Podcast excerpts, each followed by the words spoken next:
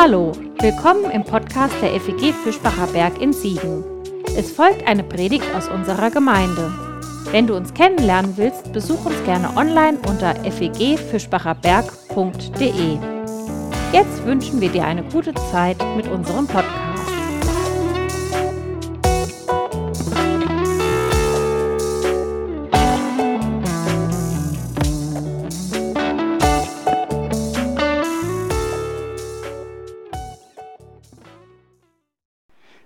Sang Halleluja. Eine Art Adventsmusical.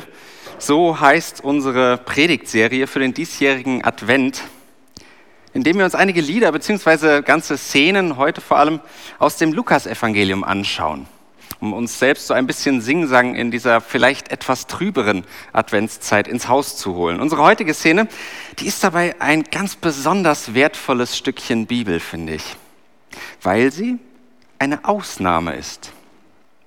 Sie ist nämlich eine von wenigen biblischen Erzählungen, die den sogenannten Bechdel-Wallace-Test bestehen würden, wenn man ihn darauf anwenden würde, was tatsächlich auch gemacht wird.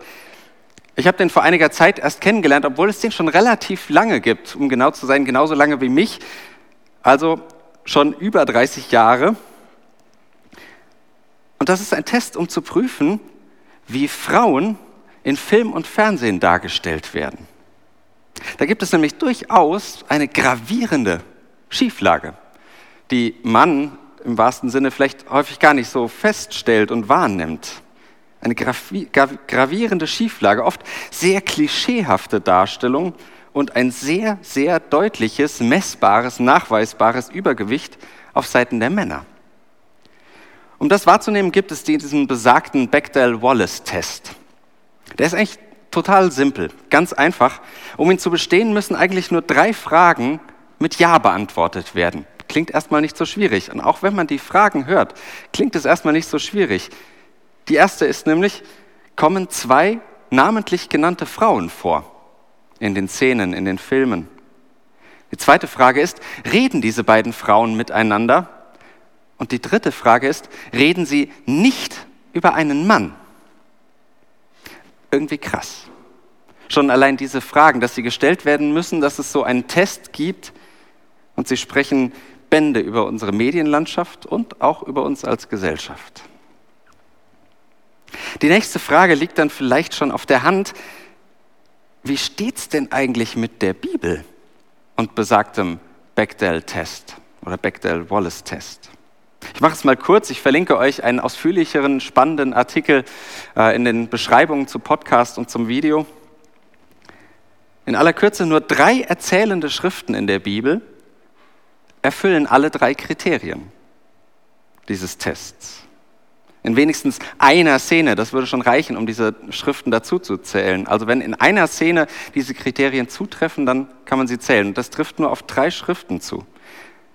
Das Buch Ruth, und die Evangelien Markus und Lukas. Was übrigens auch exemplarisch für unsere Medienlandschaft ist, zwei Männer, eine Frau, doppelt so viele. Damit sind wir dann auch schon da, wo ich hin wollte, bei unserem heutigen Lied, bei unserer heutigen Szene im Adventsmusical. Denn heute singt eine Frau, Elisabeth. Und wir erleben sie in dieser Szene im Gespräch mit einer anderen Frau, Maria. Und damit sind schon zwei von drei Kriterien erfüllt. Beim dritten kann man dann tatsächlich ein bisschen streiten, ob es erfüllt ist, ob sie sich über einen Mann unterhalten oder nicht. Ich würde sagen, eher nicht, zumindest nicht nur, und wenn, dann eher über ein Männchen, nämlich das ungeborene Jesuskind. Lesen wir mal rein in Lukas 1, die Verse 39 bis 45. Das ist unser Text für heute und ich habe noch ein bisschen Vorgeschichte dazu gepackt, etwas gekürzt damit wir wissen, wo wir uns befinden. Und auch das wird noch wichtig werden. Mein Anliegen für heute mit diesem Text, so wie ich ihn gelesen und wie ich ihn gehört habe, ist ein ähnliches wie das Anliegen des Bechdel-Wallace-Tests. Nämlich Frauen mit ihrer Lebensgeschichte, mit ihrer Lebensrealität sichtbar werden zu lassen. Aber vorher eine Triggerwarnung. Es geht heute eigentlich tut es das immer in der Advents- und Weihnachtszeit, aber heute besonders um das Thema Schwangerschaft. Und zwar nicht nur um die schönen Seiten, nicht nur um die Freude, um das Wohlige, das, was man vielleicht ein bisschen drumherum gerne verklärt. Und ich versuche das so behutsam wie möglich. Aber wenn du dich darauf einlässt, dann wird dir vielleicht heute Morgen emotional einiges zugemutet und vielleicht sogar einiges abverlangt. Und falls das so ist, dann stehe ich natürlich für Gespräche nachher zur Verfügung. Dann melde dich und ich bitte dich, such dir eine Person deines Vertrauens, um darüber zu reden, wenn dich das heute Morgen beschäftigt. Wenn du das nicht schaffst, dann schalte ruhig ab. Wenn du jetzt schon merkst, oh, das kann ich heute nicht, dann schalte ab. Und wenn du den Gottesdienst nachher weiter verfolgen willst, dann schalte so in 17 Minuten ungefähr wieder ein. Wir hören auf Lukas 1 zunächst die Vorgeschichte zu unserem heutigen Text. Zur Zeit des Herodes lebte ein Priester namens Zacharias. Seine Frau hieß Elisabeth. Sie hatten keine Kinder, denn Elisabeth war unfruchtbar. Und beide waren schon in vorgerücktem Alter. Da erschien dem Zacharias ein Engel des Herrn, der sagte zu ihm, Deine Frau Elisabeth wird dir einen Sohn gebären, dem sollst du den Namen Johannes geben. Bald darauf empfing seine Frau Elisabeth einen Sohn und lebte fünf Monate lang zurückgezogen. Sie sagte, der Herr hat mir geholfen. Er hat in diesen Tagen auf mich geschaut und mich von der Schande befreit, mit der ich in den Augen der Menschen beladen war. Es folgt dann im Lukasevangelium die Ankündigung von Marias Schwangerschaft, also ganz parallel, unter anderem mit dem Hinweis, dass ihre Verwandte Elisabeth auch schwanger ist. Und dann kommt unser eigentlicher Predigtext für heute. Nach einigen Tagen machte sich Maria auf den Weg und eilte in eine Stadt im Bergland von Judäa.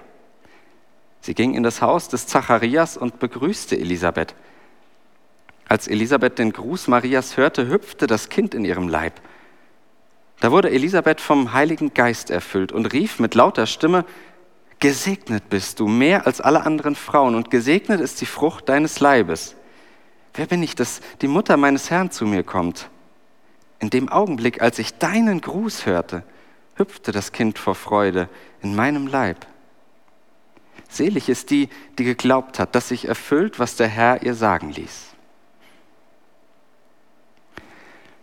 Wir lassen heute nicht nur das Lied, sondern die ganze Szene auf uns wirken. So wie manchmal die Musik einen mehr berührt als der Text, der gesungen wird. Und die Szene beginnt damit, dass Maria eilt. Okay, eilen, das dürfte relativ sein, je nachdem, von wo genau, je nachdem, wo genau sie von Nazareth aus hin will, ins südliche Bergland, da ist sie wohl etwa vier Tage unterwegs Richtung Süden. Trotzdem es muss offenbar schnell gehen. Wenigstens der Aufbruch dürfte eilig gewesen sein. Was war passiert? Warum muss es so schnell gehen? Maria wurde ungeplant und unverheiratet schwanger. In ihrem Umfeld keine leichte Situation, eher mindestens eine mittelschwere Katastrophe. Sie wird davon nächste Woche noch zu singen wissen. Für den Moment nehmen wir nur wahr, sie will einfach weg. Schnell. Erstmal raus. Und irgendwie verstehe ich sie. Es hat etwas von einem ganz natürlichen Fluchtreflex. Weg von den Fingern, die auf mich zeigen, weg von den Stimmen, die über mich reden, weg aus den Kreisen, die mir das Leben zur Hölle machen werden.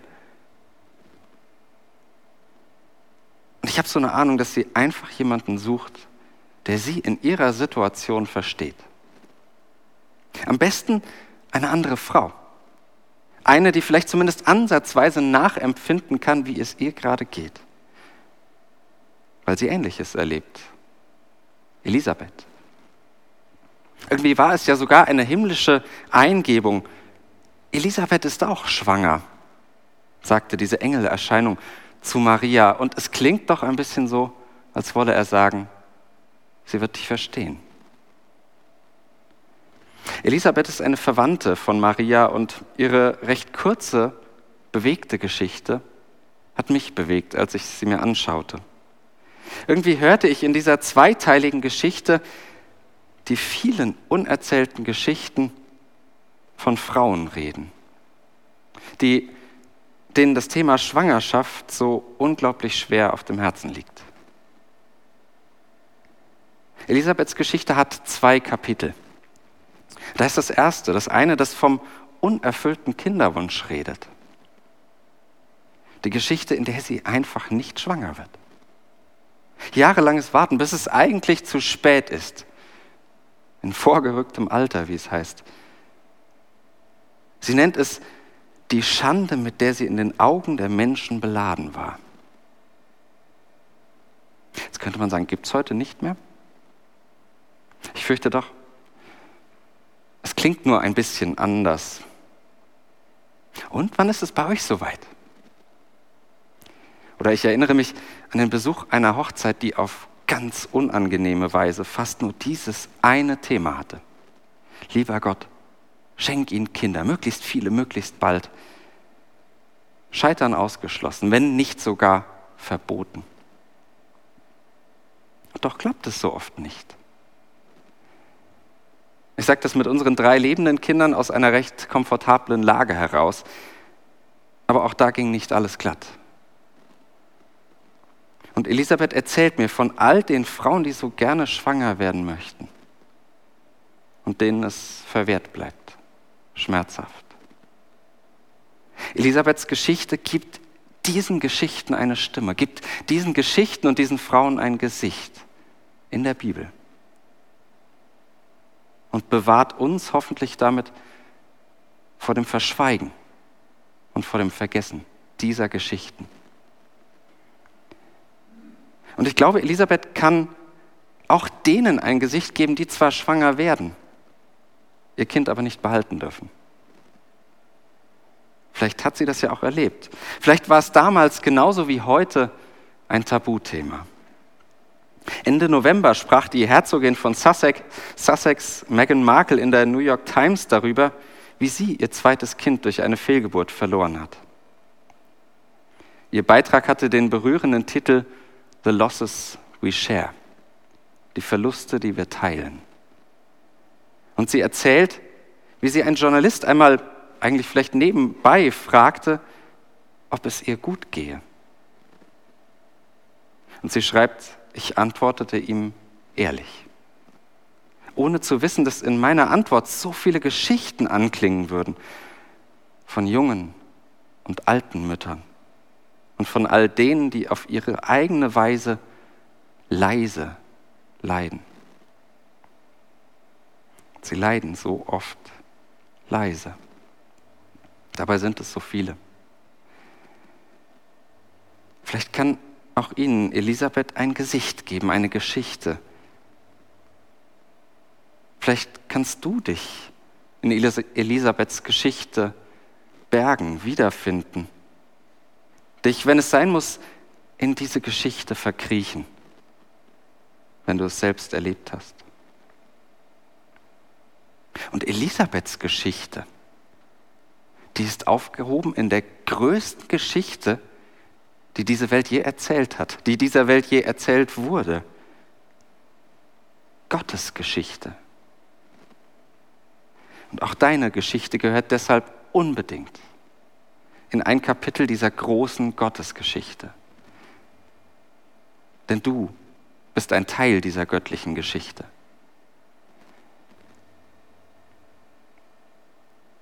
Elisabeths Geschichte, die hat neben dem unerfüllten Kinderwunsch ein zweites Kapitel. Ich habe versucht und möchte versuchen, das einigermaßen unabhängig von diesem ersten Kapitel zu hören und zu erzählen, denn nicht jedem Kinderwunsch ist so ein spätes Happy End vergönnt wie bei Elisabeth. Und ob es tatsächlich ein Happy End bei ihr ist, das weiß ich auch nicht so ganz. Versuchen wir ihr zweites Kapitel einmal fast so zu hören, als wäre nichts geschehen. Elisabeth ist schwanger. Was vermutlich in den meisten Fällen ein Grund zur Freude ist, das lässt hier einen etwas merkwürdigen Eindruck zurück. Im wahrsten Sinne versteckt sich dieser Eindruck im Nebensatz, denn als sie, Elisabeth, schwanger wird, verschwindet sie erstmal für fünf Monate. Sie versteckt sich. Es gibt unterschiedliche Interpretationen, was das denn bedeuten könnte. Etwa, dass Maria die Erste sein soll bei der Begegnung, die wir gehört haben, die von der Schwangerschaft erfährt. Oder dass sie sich erst wieder der Öffentlichkeit zeigen will, den Leuten, die auf sie zeigen oder über sie gesprochen haben, als man sieht, sie ist jetzt auch schwanger. Ich versuche es aber mal mit einer anderen Interpretation, die ich naheliegender finde, vor allem wenn man beobachtet, wie parallel Marias und Elisabeths Geschichte erzählt werden. Und dann ist es vielleicht das gleiche wie bei Maria, ein Fluchtreflex. Was, wenn sie schlicht damit überfordert ist, schwanger zu sein? Im hohen Alter, mit ihrer bewegten Geschichte, in ihrer nicht ganz leichten Situation. Plötzlich doch noch schwanger. Ich weiß, dass ich vielleicht gerade etwas großzügig mit dem Text umgehe, aber ich bin sicher, dass der das aushält. Elisabeth so ganz nüchtern gelesen ist damit für mich eine vielfältige Geschichte rund um die Mühen und Lasten einer Schwangerschaft. Auf der einen Seite für das nicht schwanger werden können, genauso aber auch für das unerwartet, vielleicht ungewollt schwanger geworden sein. Vielleicht gibt sie all den Frauen eine Stimme, deren Schwangerschaften eben nicht nur adventliche, weihnachtliche Glücksgefühle heraufbeschwören, ich denke da zum Beispiel an die Zeit, über die man heute vielleicht lacht, in der Schwangerschaften in guten christlichen Ehen merkwürdigerweise gelegentlich ein paar Monate kürzer dauerten als bei allen anderen Menschen. Wie gesagt, da lacht man heute hoffentlich meist drüber, aber wer das in einem frommen Umfeld erlebt hat, dem war sicher nicht immer nur zum Lachen. Und andere Umstände sind vielleicht wirklich tragisch weil eine Schwangerschaft beim besten Willen nicht in die Situation passen will. Weil sich ehrlicherweise niemand so richtig darüber freuen kann. Oder noch schlimmer, weil Gewalt die Ursache für diese Schwangerschaft war. Eine Schwangerschaft zum Verstecken, zum Davonlaufen. Vielleicht erzählt Elisabeth und Maria mit ihr ja solch eine Geschichte. Gib denen eine Stimme, die unter den Umständen ihrer Schwangerschaft zu leiden haben.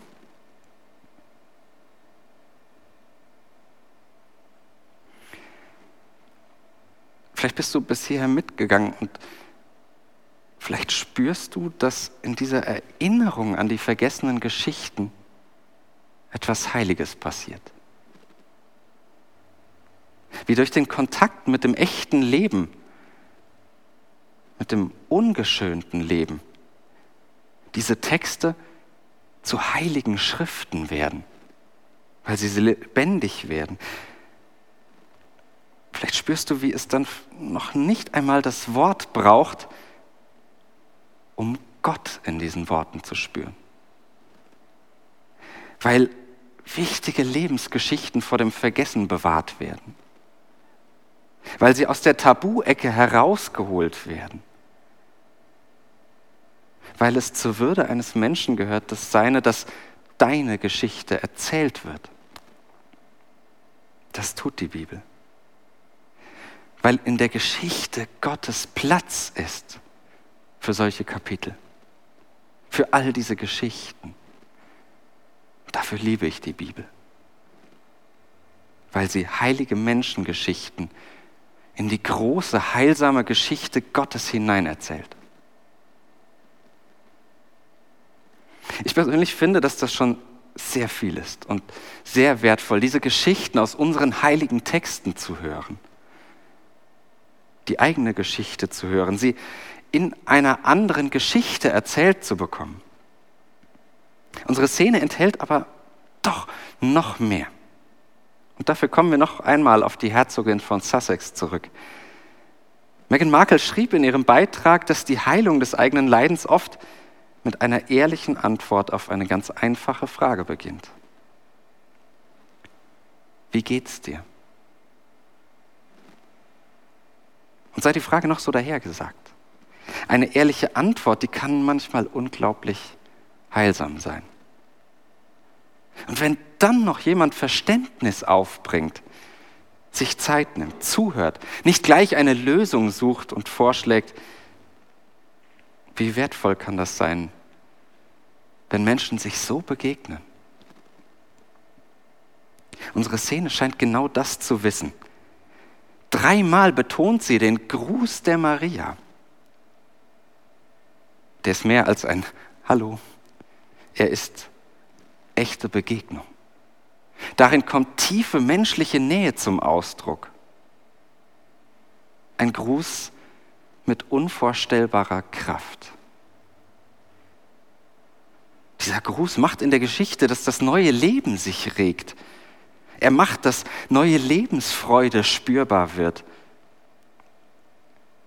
Da, wo Menschen zusammenkommen, wo Menschen sich begegnen, verständnisvoll, ehrlich. Wo sie sich verstehen oder wenigstens um Verständnis ringen. Und sei es, indem wir das leise Leiden schweigend begleiten. Die Bibel als heilige Schrift, die spürt das Heilige in solchen Begegnungen. Sie erwartet nichts weniger als die Fülle der Anwesenheit Gottes, Heiligen Geist, in so einem Miteinander.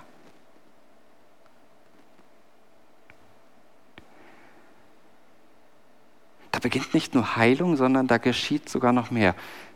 Da passiert Heil. Heiliges. Menschen werden mit dem ungerechten Leben versöhnt. Mitten in ihren schwierigen Lebensumständen, die sich dadurch nicht einfach auflösen. Das kann niemand versprechen, das kann auch die Bibel nicht versprechen. Das wird auf keinen Fall alles beim Alten lassen, das auch nicht. Davon wird Maria nächste Woche sehr deutlich singen, was das auslösen kann, aber für den Moment bleiben wir hier stehen. In solchen verständnisvollen, heiligen Begegnungen zwischen Menschen, da wird mühseliges und beladenes Leben versöhnt, erquickt, belebt. Wo Menschen so auf diese Weise zusammenkommen, in ihren Geschichten, mit ihren Bedürfnissen, mit ihrer Sehnsucht. Da kommt das Göttliche im Leben an. Da wird es tatsächlich Advent. Natürlich gilt es nicht nur für die unerwartet Schwangeren, nicht nur für die unglücklich Nichtschwangeren. Aber heute hören und erzählen wir gerade ihre, so oft stillen Geschichten damit wir sie nicht vergessen. Und der Friede Gottes, der höher ist als all unser Denken und unser Verstehen, der bewahre eure Herzen und Sinne in Jesus Christus. Amen.